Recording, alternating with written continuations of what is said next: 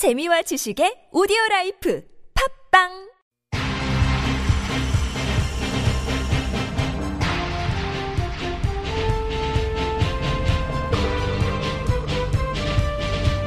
색다른 시선 김종배입니다.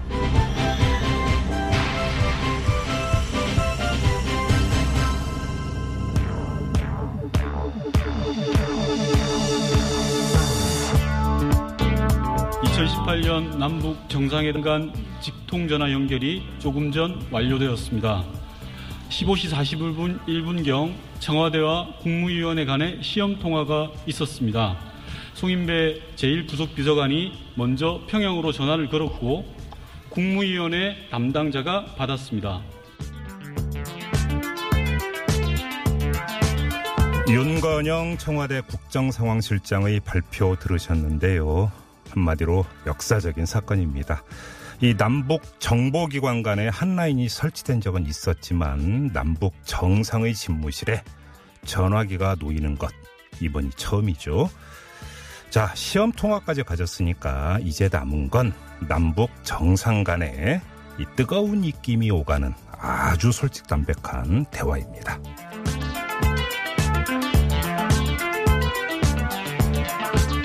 색다른 시선 김종배입니다는 오늘도 우직하게 하루를 정리해드립니다. 지금 바로 시작합니다. 뉴스 따라 읽지 않고 따져 읽습니다. 시사통과 똑 기자의 뉴스 해부. 네, TBS 보도국의 양아름 기자 모셨습니다. 어서 오세요. 네, 안녕하세요. 자, 첫 소식은요. 네, 근데 말씀하시기 전에 뜨거운 입김이 오가는 솔직한 대화. 뭐 이상한 상상한 거 아니에요? 아, 어이구, 뭐 아닙니다. 보니까. 네, 정상간 한 라인이니까 뜨거운 입김. 그렇죠. 뭐 그렇죠. 좋잖아요. 네, 저는 다른 생각을 뭐 말하지 않았고요. 뭐 급 수습 모드 같은. 네.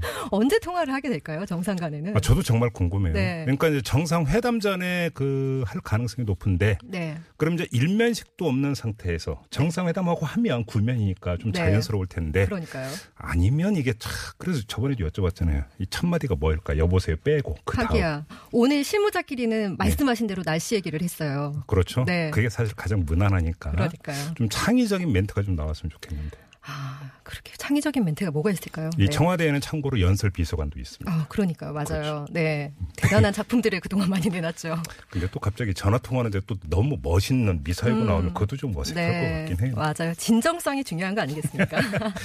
네, 진정성. 네. 네. 알겠습니다. 자, 첫 소식. 네, 첫 소식은요. 댓글 여론 조작을 한 혐의를 받고 있는 드루킹 김모 씨가 어, 그동안 알려진 거로는 더불어민주당 김경수 의원에게 일방적으로 메시지를 보냈다 이거였잖아요. 네네. 그런데 김 의원이 드루킹 김 씨에게 기사 링크를 보낸 것으로도 확인이 됐습니다. 네. 어, 경찰이 김 의원이 2016년 11월부터 올해 3월 사이에 텔레그램을 통해서 어, 14건의 메시지를 김 씨에게 보냈는데요. 그 중에 10건이 기사 주소였고 또 이제 그 내용 중에서 홍보해 주세요라는 음. 부분이 있었다고 밝혔습니다. 네네. 그리고 이제 이 메시지를 받고 드루킹 김 씨가 처리하겠습니다라고 이제 답을 했다고 합니다. 네네. 어, 경찰은 김 씨가 김 의원이 당시에 공- 경제적 공진화 모임 어, 여기에서 선풀 운동을 해줄 것으로 생각하고 전송한 것 같다 진술했다고 설명을 했고요. 네네. 이것뿐만 아니라 김 씨와 김 의원은 지난해 1월부터 3월까지 시그널이라는 메신저가 있는데요. 이걸 통해서도 대화를 한 것으로 확인이 됐습니다. 이거 뭐 미국산 시건 그러니까 대 메신저라면서. 네, 그렇습니다. 이게 좀 보안이 더 강하다고 음. 그런 성격을 가지고 있다고 하더라고요. 네네. 근데 경찰이 이 대화 내용은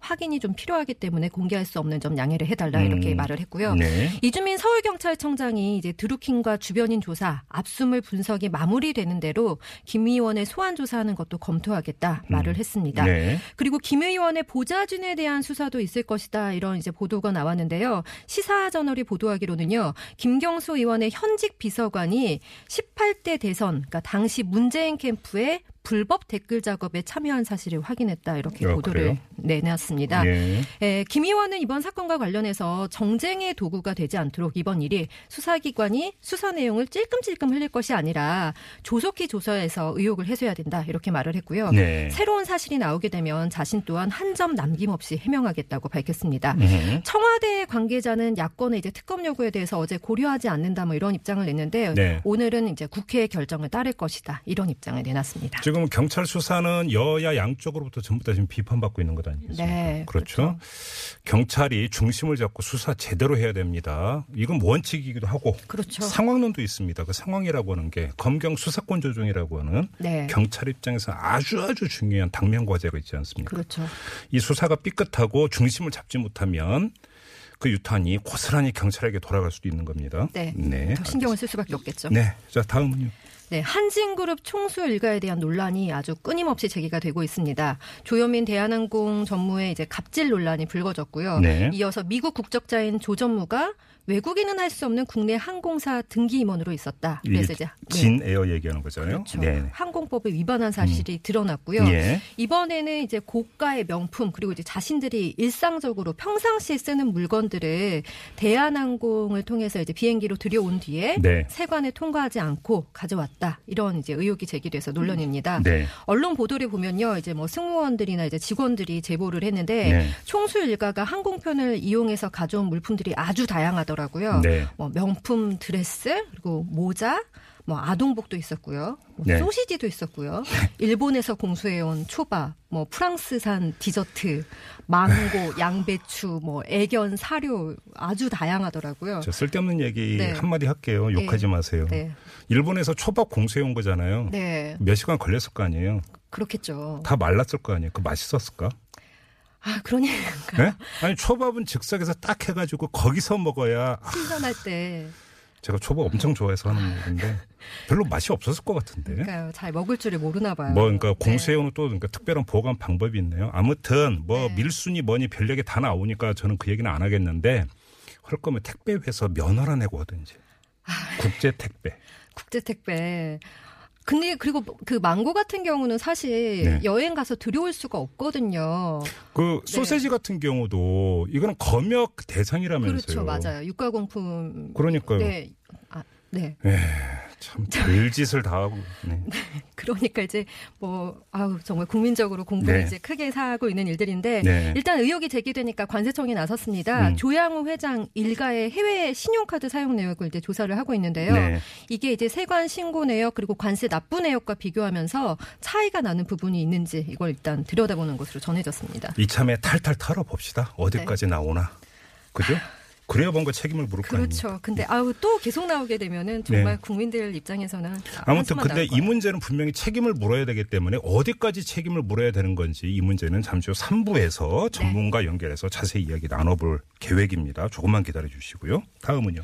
네, 이른바 돈봉투 만찬으로 법정에 섰던 이영렬 전 서울중앙지검장이 네. 항소심에서도 이제 무죄를 선고받았습니다. 네. 서울고등법원 형사육부 오용준 부장판사가 이영렬 전 지검장이 법무부 소속 과장 두 명에게 식대와 경력금으로 109만 5천 원을 제공한 것은 네. 어, 상급자로서 격려 차원에 해당된다고 볼 수 있다. 네. 그러니까 청탁금지법상 예외에 해당한다면서 1심하고 마찬가지로 무죄 판결을 내렸습니다. 네. 앞서 1심에서는 식대, 경력금 이것은 이제 분리해서 봤는데요. 네. 식대 9만 5천 원은 상급자로서 격려 차원에서 제공을 한 것이고 그리고 이제 경력금 100만 원은 청탁금지법상 처벌 범위인 100만 원을 초과하지 않는다. 이렇기 때문에 이제 무죄다 봤는데요. 네. 오늘 2심에서는 식대랑 경력금을 분리해서 본 것은 잘못됐다. 그런 음. 지적을 했습니다. 네. 그렇지만 이전 지검장이 법무부 과장들의 상급자가 맞고 네. 격려 차원이기 때문에 무죄라고 봤습니다. 네. 어, 재판부는 피고인에게 불리한 방식으로 확장 해석하거나 유추 해석하는 것은 죄형 법정주의에 어긋난다는 게 대법원의 판례다 이렇게 밝히면서요. 네. 동일한 기관에 소속돼 있는 경우에 한해서만 상급자 에 해당된다는 것 음. 이것은 죄형 법정주의에 어긋나서 받아들이기가 어렵다 설명을 했습니다. 네. 죄형 법정주의 학교 다닐 때 배우긴 배웠는데 네. 뭐 졸업한 지가 좀 오래돼가지고 네, 무슨 이야기인지 한번 전문가 연결해서 잠깐 이야기 나눠보겠습니다. 이정렬 전 부장판사 연결하겠습니다. 여보세요. 네, 여보세요. 예, 안녕하세요. 죄형 법정주의 설명 좀 해주세요. 어, 선생님 이거 사법시험 문제인데요. 너무 큰데. 아니 예, 학교 내 예, 교과서에도 그대로. 나와요. 교과서에도. 네. 예, 글자 그대로 네. 이제 범죄와 형벌이 법에 정해져 있어야만 네. 이제 처벌을 할 수 있다는 그런 이념을 가리키는 겁니다. 그래서 예. 뭐 글자는 그대로 그런데 조금 전에 양 기자님께서 아주 적절하게 말씀해 주셨는데 음. 그 법에 있는 대로만 해야 되기 때문에 유추해서 그러니까 아, 이런 경우도 처벌이 되니까 저런 경우도 되지 않을까 이런 식으로 처벌해서는 안 된다는 게 있고요. 알겠습니다. 그러면 이건 예. 원칙론인데 이영렬 전 네네. 지검장이 케이스에 한번 적용을 해서 근데 재판부가 네네. 왜 이런 얘기를 한 걸까요?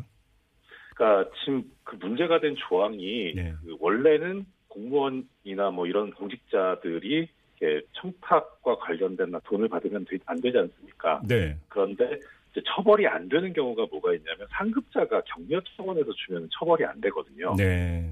그러면은 이때 상급자가 동일 기관에 있는 사람만 해당이 되고 기관이 다르면 이때 상급자를 볼수 없다라는 게 이제 검찰의 주장이었는데 예. 예. 근데 이제 거기에 대해서 그 그렇게 되게 되면 이제 처벌 되게 되는 경우니까 음. 예. 그러니까 그러면은 이제 처벌의 범위가 늘어나기 때문에 그게 바로 죄형법정주의에 아. 어긋난다는 그런 얘기가 되는 겁니다. 결국은 돌고 돌아서 결국 이 문제군요. 그러니까 검찰은 상급자가 아니라고 봤기 때문에 기소를 했는데 근데 그 재판부 그렇죠. 예, 네. 재판부는 상급자가 맞다고 판단을 전제해 놓고 그러니까 죄형 그렇습니다. 법정주의에 기초해서 보면 이건 무죄다 이렇게 주장하는 거잖아요. 그러니까. 네. 핵심 문제는 그러면 서울중앙지검장이 법무부 검찰국 이 그 과장 이런 사람들의 상급자가 맞느냐 아니냐 이거잖아요. 한마디로 다시 정리하면. 예, 정확하십니다. 네, 맞습니다. 예. 그 그런- 어떻게 그런데 보세요? 이제 네. 이게 사실 그 조직 체계상으로 보면은 상급자가 아닌 게 맞아야 되거든요. 왜냐면은 법무부와 검찰은 조직이 다르기 때문에요. 그리고 또 그렇죠. 조직 네. 체계상으로 봐도 예, 체계상으로 봐도 법무부 장관이 검찰총장을 일반적으로 지휘할 수는 없지만은 서면으로 지휘를 할 수는 있습니다. 그러니까 네. 상급 기관인 게 맞죠. 음. 그래서 법무부 직 과장에 대해서 검, 저 지검장이 돈을 줬다라고 하면 사실 사- 상급 기관에 준 거지 상급 다로서 준건 아니라고 보는 게 사실 이게 조직 체계상은 그런데 네. 문제는 이게 지금 우리 그 법무부와 검찰의 고질적인 조직상의 문제와 관련이 되어 있습니다. 무슨 말씀이냐면 예. 법무부가 그 검찰 조직도 그 업무 중에 업무 관할 중에 가지고 있는 건 맞는데 그 예. 외 출입국 관리라든가 뭐 네네. 예, 행영이라든가 음, 뭐 음. 교도소 이쪽도 이제 업무를 보고 있거든요. 근데 이상하게 우리나라 법무부에는 검사들이 많이 가 있습니다. 그런 경우에까지. 지금 문제는 이거잖아요. 그러니까 그 돈을 네. 그 받았다는 법무부 과장이나 이런 사람들도 검사죠. 그렇죠. 검사인데 거기는 이제, 법무부 검찰국에 파견 나가 있는 거잖아요. 어, 파견이라고는 안 합니다. 오히려 이상한 게 그, 그럼 뭐라고 그- 표현을 해요, 그거는? 그냥 그냥 과- 법무부 과장이라고 하고요. 마치 당연히 가는 것처럼 예. 그러면 지금 재판, 재판부의 판단은 그 선배 검사가 후배 검사에게 돈을 준 거니까 네네. 상급자 아니냐 이런 논리 아닌가요? 그러니까? 그렇습니다. 예, 맞습니다. 예. 음, 그러니까 이제 그 법무부 과장들은 보통 부장 검사급이 가거든요. 예. 때문에 예. 예, 검사장이 줬으니까 이거는 상급자가 하급자한테 줬다 이렇게 논리 구성이 되는 거죠. 아, 그러면 예를 들어서 그 다른 직업에 있는 그 선배 검사가 네. 다른 직업에 있는 후배 검사에게 이렇게 돈을 주고 이런 것도 전혀 이제 문제가 안 되는 것이 되는 거고. 그렇죠. 거기는 이제 어- 어차피 지금 뭐 약간 어, 법이 개정되긴 했습니다만 옛날부터 내려오는 많이 들어보셨겠지만 검사 동일체 원칙 있잖아요. 아, 야, 그 동일체 원칙 예. 여기서도 적용이 됩니까? 예. 그러니까 그게 결국 어디까지 이어지게 되냐면은 그 음, 판결에도 나오는데 이게 뭐 관행이었다라는 얘기가 나오고 그러면서 여기에 대해서 그러면 이 법을 위반한다는 고의가 있느냐 위법성이 위법성 위법하다는 걸 알고 있느냐라는 얘기까지 거- 판결에 나오거든요. 그게 예, 예. 뭐냐면은 그냥 난 내가 윗사람으로서 준다는 그런 생각으로 준 거지 내가 어떤 청탁을 한다거나 뭐 나중에 뭘 봐달라거나 이런 생각으로 준 건 아니지 않느냐 음, 이런 얘기까지 가게 되는 거죠 결국. 이제 대법원에서 이제 이 법리적인 해석이 맞느냐 안 맞느냐 이제 대법원에서 이걸 이제 판단하는 절차 마지막 절차만 남아 있는 거네요. 그러면 네, 그렇습니다. 네, 이제 상고돼서 음. 대법원 가면 되는데 문제는 이제 지금 1, 2심 전부 무죄가 나왔기 때문에 예, 예. 검찰에서 그러면은 대법원에 가더라도 이게 그뭐 항소심 판결이 뒤집힐 만한 실익이 없는 거 아니냐라고 하는 그런 생각을 하고 있는 것 같아요. 그래서 아, 상고를 안 할 수도 있다. 예, 그건 예. 이제 그 시민위원회에다가 음. 넘겨서 거기서 검토를 받겠다 이런 얘기가 나오고 있습니다. 아 그래요. 음, 알겠습니다. 좀 지켜봐야 되겠네요. 자 말씀 여기까지 드릴게요. 고맙습니다. 네, 고맙습니다. 네. 자, 이정렬 전 부장판사와 함께 했는데요. 이건 1심 판결에 나왔을 때 저희가 한번 다뤘었거든요. 네. 상당히 논란거리가 되는 이제 판단 아니겠습니까? 네. 상급자가 맞느냐 아니냐. 우리 애청자 여러분들 어떻게 생각하시는지 정말 궁금한데요. 자, 잠시 전하는 말씀 듣고 뉴스에 뭐 이어가겠습니다. 뉴스를 보는 새로운 방법. 색다른 시선 김종배입니다를 듣고 계십니다. 네, 양아람 기자와 함께하는 뉴스에브 시간입니다. 자, 다음 소식으로 이어가 보죠. 네, 오늘이 장애인의 날입니다. 네. 뭐 이런 날만 좀 이런 소식 전해드리는 것 같아서 저도 죄송한데요. 예. 예, 장애인 단체들이 어제부터 이제 집회를 열었습니다. 누구도 배제되지 않는 세상을 만들어 달라 이제 이런 집회를 열었는데 정부의 핵심 정책에 장애인을 고려한 내용이 확인이 되지 않는다. 그리고 이제 구체적인 정책 그리고 예산으로 말을 해달라 이렇게 촉구를 했습니다. 네. 그리고 장애인의 인권 문제의 적폐라고 할 수 있는 장애인 수용 시설을 폐쇄를 하고. 장애 등급제, 부양 의무제를 폐지해 줄 것 등도 요구를 했습니다. 지금 네. 장애 등급제 같은 경우는 문재인 정부가 2022년까지 단계적으로 폐지하겠다 이렇게 밝힌 폐지하기로 상태인데요. 한 거죠, 그거는. 네, 예, 예. 그렇습니다. 네. 그리고 지금 청와대 청원 게시판에도요 발달 장애인 국가 책임제를 도입하라 이런 청원이 올라와 있는데 네. 국가가 그러니까 말 그대로 책임져야 한다 이런 논리인 거죠. 네. 6일 후에 이 청원이 마감되는데 지금 3만 명 정도가 참여를 했습니다. 네. 아직 뭐 그 답변을 받기까지 채워지는 그 수가 좀 한참 모자랍니다. 네. 청원을 올린 사람은 발달 장애인의 지원이 가족 문제가 아니다. 가족만의 문제가 아니다. 예. 국가의 책임임을 인정하고 음흠. 국가 책임제를 시행해 줄 것. 그리고 예. 이제 중증, 중복 장애인의 낮 활동을 지원하기 위한 어, 주간 활동 서비스를 제도화할 것들 이렇게 여러 가지를 요구를 하고 어, 있습니다. 국가 책임제 얘기하니까 저희 이제 그 화요일 코너가 이제 숫자 넘어 세상이라고 네. 여기서 임동근 전 서울대 교수하고 이야기 나누다가 프랑스 얘기가 나왔어요. 음. 프랑스에서는 이제 저출산을 어떻게 극복했는가. 그래서 국가가 양육을 얼마나 이제 전폭적으로 지원하는가 사례 중에 네. 어린 학생이 눈이 나쁘면 안경까지 국가에서 지급해 준다고 하더라고요.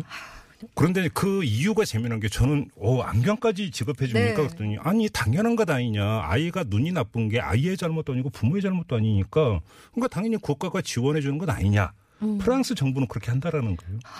이거하고 지금 장애인들이 거리에 나서서 국가 책임제를 호소하는 거 한번 대비하면 어느 정도로 지금 격차가 벌어져 있는지 대충 뭐 짐작할 수 있는 거 아니겠습니까? 그렇죠. 우리나라에서는 이분들이 너무 살기가 힘드시니까 극단적인 선택을 하시기도 하고 다른 나라랑 많이 비교되는 것 같아요. 알겠습니다.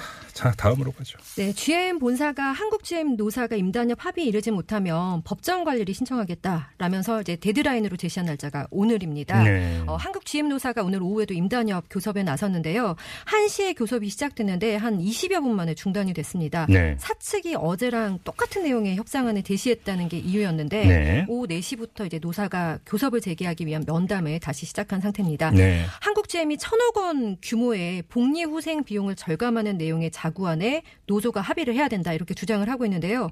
노조 입장은 군산 공정의 고용 문제 그리고 신차 배정 문제를 먼저 확정해 달라 이런 음, 입장입니다. 네. 한국 GM 이사회는 오늘 저녁 8시에 이사회를 열 예정이고요. 노사가 합의안에 도출하게 되면 이사회가 연기되지만 만약에 합의에 실패하 게 되면은 GM이 한국 GM의 법정 관리를 신청할 가능성도 이제 큰 상태입니다. 이 복리 후생비 절감 문제에 대해서는 저희가 일전에도 이 노조 관계자와 연결해서 인터뷰를 가진 바가 있었는데 진척이 없었던 거군요. 그동안에 네. 논의는 있었지만 자 알겠습니다. 다음 소식은요.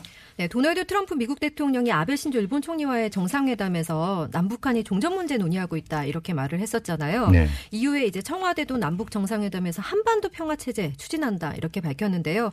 6.25 전쟁 당사국인 미국과 중국이 어, 공식적으로 종전 선언을 지지한다 이런 입장을 내놨습니다. 네. 미 국무부가 6.25 정전 협정의 공식적인 종식을 지지한다면서 어, 며칠 전 트럼프 대통령의 발언을 다시 확인을 해줬고요. 음흠. 하춘잉 중국 외교부 대변인도 한반도가 전쟁 상태를 조속히 끝내고 각국이 한반도 평화 체제를 구축하는 것을 지지한다 이렇게 말을 했습니다. 분위기가 아주 좋죠. 네. 그리고 이제 다음 딱 일주일 남았네요. 그러니까. 남북 정상회담이 네. 딱 17일 일주일. 딱 네. 그러니까 아마 다음 주 이 시간에는 남북 정상회담 이야기로 저희가 막 계속 이제 특집으로 꾸밀 계획인데 낭보가 나올 것 같아요. 네. 이렇게 이야기하는 근거가 뭐냐면 남북 정상이 악수하는 순간부터 거의 모든 일정을 생중계하기로 했잖아요. 그렇죠. 그 이야기는 무슨 이야기냐면 내용 조율은 이미 거의 끝났다. 음, 그러니까 예를 들어서 뭐 난제 이런 것들이 계속 산적했으면 그렇게 할 수가 없는 거죠. 왜? 그렇죠.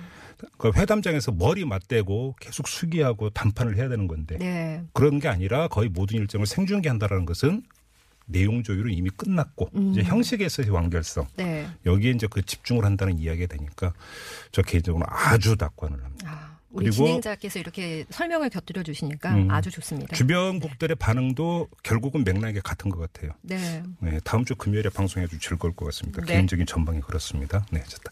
다음 한 소식만 더 전해 주시죠. 네, 검찰이 삼성증권의 배당 착오 사건에 대한 수사에 들어갔습니다. 사건은 이제 서울 남부지검에 배당이 됐는데요. 앞서서 투기자본감시센터가 삼성증권 구성훈 사장 그리고 업무 담당자, 매도자 등 7명을 어, 특가법상 사기, 업무상 횡령 등의 혐의로 검찰에 고발을 했습니다. 네. 이번 고발 대상에는 최종국 금융위원장도 포함이 됐고요. 음. 이병래 한국예탁결제원 사장, 정지원 한국거래소 이사장도 이제 고발 대상에 포함이 됐습니다. 네네. 삼성증권의 고의 사기 사건으로 국민의 노후 자금을 관리하는 국민연금 등에서 이제 피해가 속출하고 있다. 네. 그리고 주가 하락으로 소액 주주 등의 손실이 3,800원에 달한다. 이러면서 센터가 주장을 하고 있는데요. 네. 앞서서 삼성증권이 우리 사주에 대한 배당금 뭐 주당 천 원 대신 천 주를 입금을 했잖아요. 그러니까 음흠. 28억 주를 잘못 입고했죠. 네. 그리고 또 직원 일부가 매도하면서 주가가 이제 급락하기도 했습니다. 알겠습니다. 자, 뉴스의 본으로는 여기까지 진행하겠습니다. TBS 보도국의 양아람 기자와 함께했습니다. 수고하셨어요. 고맙습니다. 네.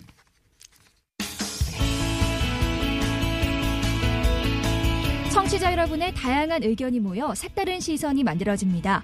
TBS 앱으로 방송 들으시면서 바로바로 의견 보내주실 수 있는데요. 앱을 통해 참여가 어려우신 분들은 50원의 유료 문자, 우물정 0951이나 카카오톡 플러스 친구를 통해서도 참여하실 수 있습니다. 여러분만의 색다른 시선 기다립니다.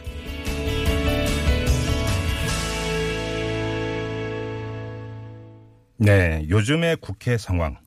하긴 뭐 지금 국회는 문이 닫혀 있기 때문에 국회 상황이라고 하기보다는 여의도 정가의 모습이라고 표현하는 게 더 맞을 것 같은데요. 아주 극명하게 대비되는 현상이 있습니다.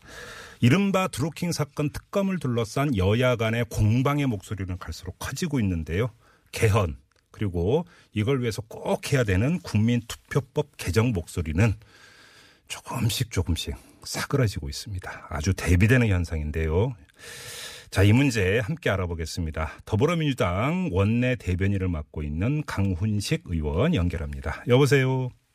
네, 여보세요? 예, 안녕하세요, 의원님. 네, 안녕하세요. 강훈식입니다. 네, 일단 간단히 정리를 하면 지방선거에서 개헌 국민투표를 하기 위해서는 먼저 헌재에서 위헌 판결이 난 국민투표법을 개정을 해야 되고 그 네, 그렇습니다. 개정의 그 데드라인이 23일인데 여당이 설정한 실질적인 데드라인은 바로 오늘이었습니다.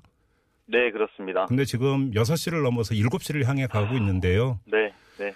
그냥 그 국민투표법 개정은 물 건너 갔다고 보는 게 상식적이겠죠.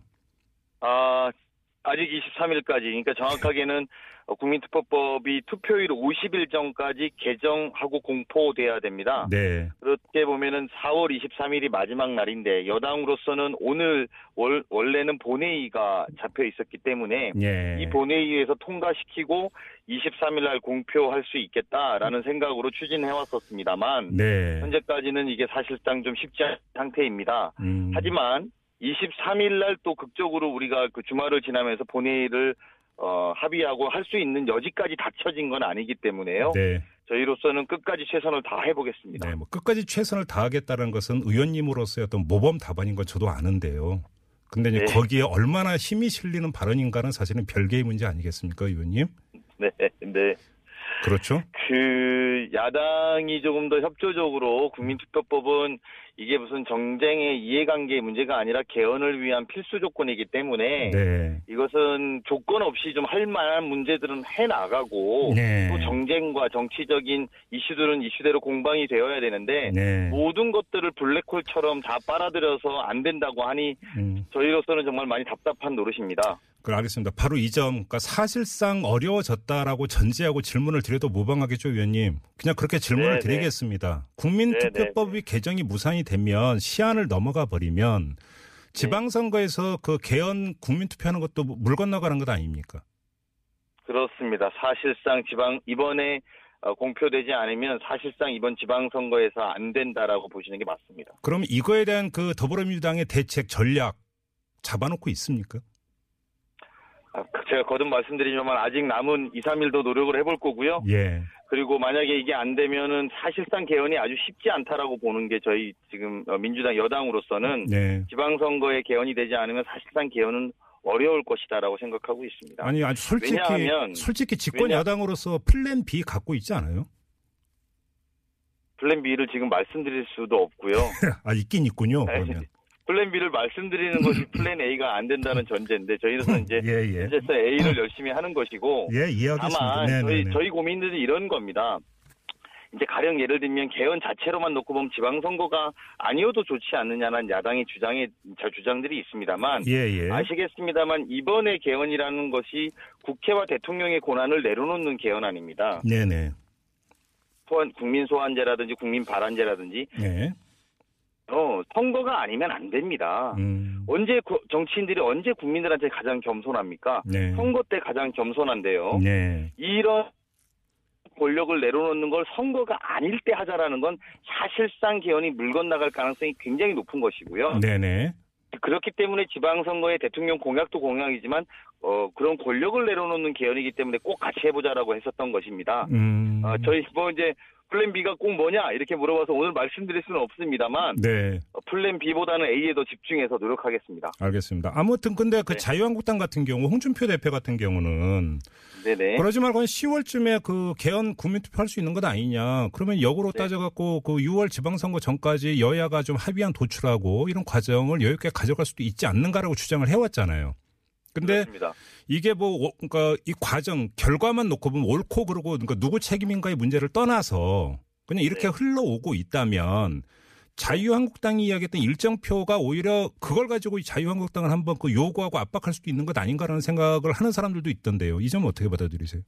그렇죠. 근데 그런 것이 개헌에 대한 진정성 부분인데요. 네네. 어, 강국당의 개헌에 진정성이 있다면 그 말도 틀린 말은 아닙니다. 아 예. 그런데 음. 저희가 지금 지난 2년 동안 개헌특위를 운영하면서 봐왔던 한국당의 모습, 가령 예를 들면 국민투표법도 마찬가지입니다. 음. 지난 이 몇 년간 이게 지금 위헌 상태로 공백 상태로 되어 있는 최소한의 국민투표법이라도 통과시켜 주면서 네. 뭐 가령 좀 더 더 이야기해 봅시다. 논의가 부족합니다. 이럴 음. 수도 있다고 보는데 네. 아예 이것 자체를 막아버리는 모습에서 저희는 진정성을 찾고요. 네. 더 나아가서 음. 지금 저희 어, 우리 어, 정부가 제안한 개헌안이라는 게 제가 거듭 말씀드리지만 권한을 내려놓는 개헌안인데요. 네네. 어, 한국당에서 주장하는 것은 대통령의 권한만 내려달라 내려놓자는 것이지 예. 아, 국회의원의 권한이라든지 국민에게 돌려주는 관에 대한 입장들은 아직 전혀 없는 상태라고 생각한다면. 아, 선거가 아닌 시점에 하겠다라는 개헌에 대해서 글쎄요 그렇게 신뢰할 수 있을까 싶습니다. 아, 지금 의원님 말씀은 이 일정의 문제가 아니라 자유한국당 같은 경우는 개헌할 생각이 없는 것 같다 이런 진단이시네요. 네 그렇습니다. 네. 자, 그럼 이 점을 한번 여쭤보겠습니다. 어차피 결국은 이 막힌 혈로가 뚫리기 위해서는 계기가 필요한데 그게 지방선거 아니냐라고 진단하는 분들도 있더라고요. 무슨 이야기냐면 지방선거 결과에 따라서 여든 야든 지도부의 개편이 있을 가능성이 높고 네.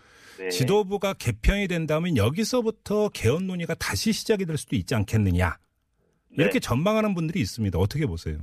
그 가능성에 대해서까지 제가 부정할 수는 없다고 생각합니다. 예. 아, 다만 이제 어, 이미 그런 군 관점들을 가지신 분들 중에서 특히 이제 야당의 경우에는 이미 지금 이 개헌 국면을 네. 선거에 악용하고 활용한다라는 아쉬움도 많이 남습니다. 음. 즉 바꿔 말하면 사실 개헌은 국민에게 31년 동안 묶여있던 헌법을 한번 고쳐서 국민에게 돌려주자는 게 취지인데 네네. 그런 취지와는 별도로 이제 이 개헌의 공방, 예. 국민투표의 공방을 마- 바탕으로 해서 음. 그 한국당이 이야기하는 게 지금 어, 문재인 정부에서 하려고 하는 이 개헌을 사회주의 개헌이라고 이야기하지, 않, 이야기하지 않습니까? 예, 예, 예. 이미 지방선거를 위한 정치적 공략의 장으로 만들고 있는 그런 지점 많이 아쉽고요. 음. 다만 이런 게 이렇게 해서 만약에 물 건너 가더라도 네. 사실상 어, 다음번에 다음 기회라도 하겠다라고 하면 새로운 지도부가 좀 더 더 나서준다고 하면 네. 그런 것도 기대해 볼 수 있을 거라는 생각은 조심스럽게 말씀드리겠습니다. 예를 들어서 그러면 지금 예를 들어서 드리는 질문인데요. 예를 들어서 자유한국당에서 그 그런 어떤 개헌의 전향적인 태도를 가지고 있는 그 새로운 지도부가 들어설 가능성 기대하세요?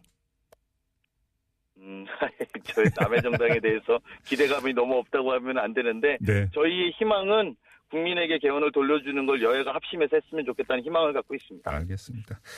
네. 자, 근데 사실은 더 뜨거워지고 있는 건 이른바 드루킹 특검입니다. 네. 일단 그 민주당의 입장을 다시 한번 밝혀주세요. 절대 불가입니까? 아닙니다.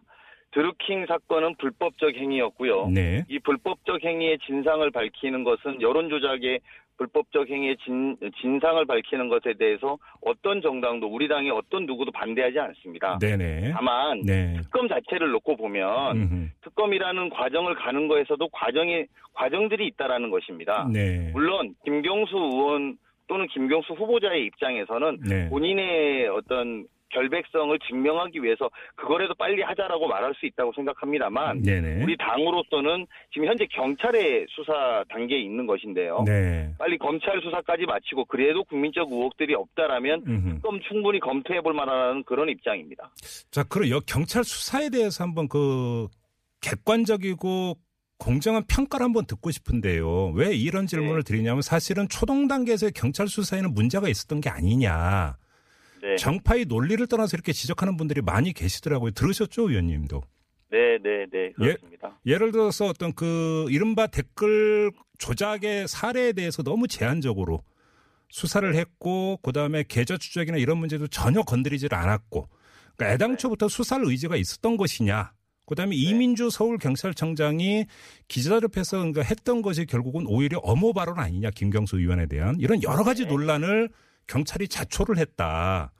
네. 그래서 경찰이 어떤 수사 결과를 내놓더라도 믿겠느냐 이렇게 지적하는 분들이 있습니다. 이 점 어떻게 받아들이세요?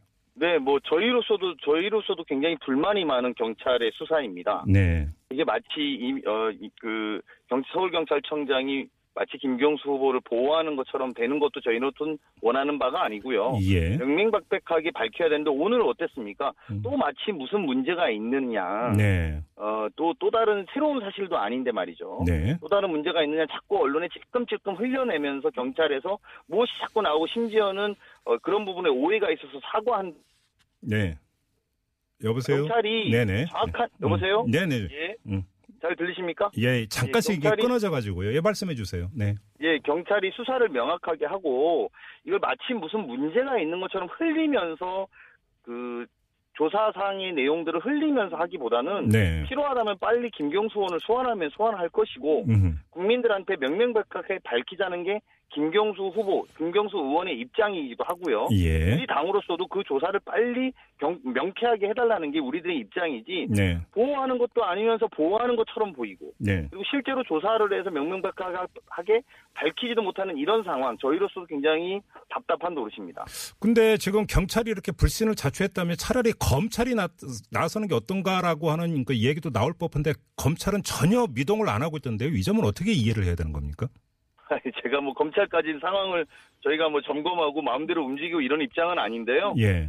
경찰이든 검찰이든 명백히 수사하고 그 국민적 의혹이 해소되지 않으면 저희로서는 특검 할 수 있다고 생각합니다. 아, 그러면 예를 들어서 지금 그 검찰이든 경찰이든 수사 태도에 대한 어떤 논란이 그 사그라지지가 않는다면 특검 받을 수밖에 없다. 이런 입장이시라는 걸로 이해가 됩니다. 그렇죠. 맞습니까? 명, 명, 명백하게 이 순서가 검찰 조사가 미비하면 검찰의 수사 결과가 미비하면 국민들의 의혹은 더 커질 것이고 특검은 받을 수밖에 없습니다. 네. 다만 네. 그런 국민 국력의 소모라든지 국민의 의혹을 키우기보다는 음흠. 명백하게 그 전 단계에서 밝히는 것이 더 중요하다. 네. 검찰 검찰 조사에 명백하게 모든 걸 밝히는 게 경찰이나 예. 검찰 조사에서 명백하게 밝히고 음흠. 여론에 대한 안 좋은 부분을 주는 것보다도 빨리 네. 당사자가 당당하다고 한 만큼 음. 빨리 필요한 것들을 묻고 정리해 주는 게 저는 필요하다고 생각합니다. 의원님께서 지금 이렇게 말씀하신 점 하나, 그리고 지금 청와대 멘트가 오늘 어떻게 나왔냐면 국회 결정에 따를 것이다. 특검 도입 문제는 이런 멘트가 나왔습니다. 이게 두 번째. 네. 이렇게 보면 사실은 청와대와 민주당 같은 경우도 마지막 가능성, 특검이 도입될 가능성까지 열어놓고 지금 그 대응을 하고 있는 게 아닌가라는 추측이 따라붙는데요. 맞습니까? 아, 전제 조건을 다시 한번 말씀드리면 예. 검찰 수사가 가장 일단 먼저입니다. 네. 검찰 수사가 미진하다고 판단되면 그건 국민들로서도 인정하지 않을 거라고 생각이 들고요. 네. 동시, 동시에 경찰이 이렇게 찔끔찔끔 보도를 해 나가는 것에 대해서도 저희는 주목하고 있습니다.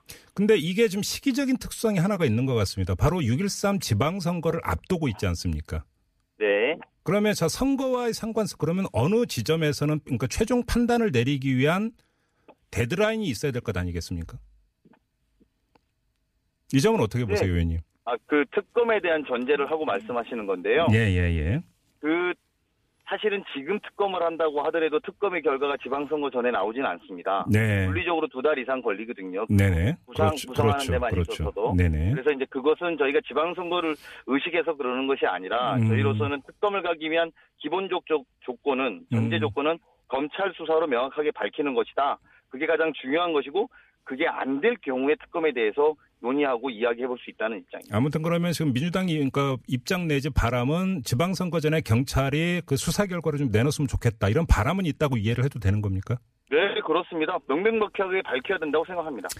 알겠습니다. 자 말씀 여기까지 들을게요. 고맙습니다, 의원님. 네, 고맙습니다. 네, 지금까지 더불어민주당 원내 대변인을 맡고 있는 강훈식 의원이었습니다. 네, 이렇게 색다른 시선 김종배입니다. 2부 마무리하고요. 7시 6분 3부에 들어가겠습니다. 대한항공 조양호 회장 일가에 대해서 어디까지 책임을 물을 수 있는지 전문가와의 인터뷰가 준비되어 있습니다. 잠시만요.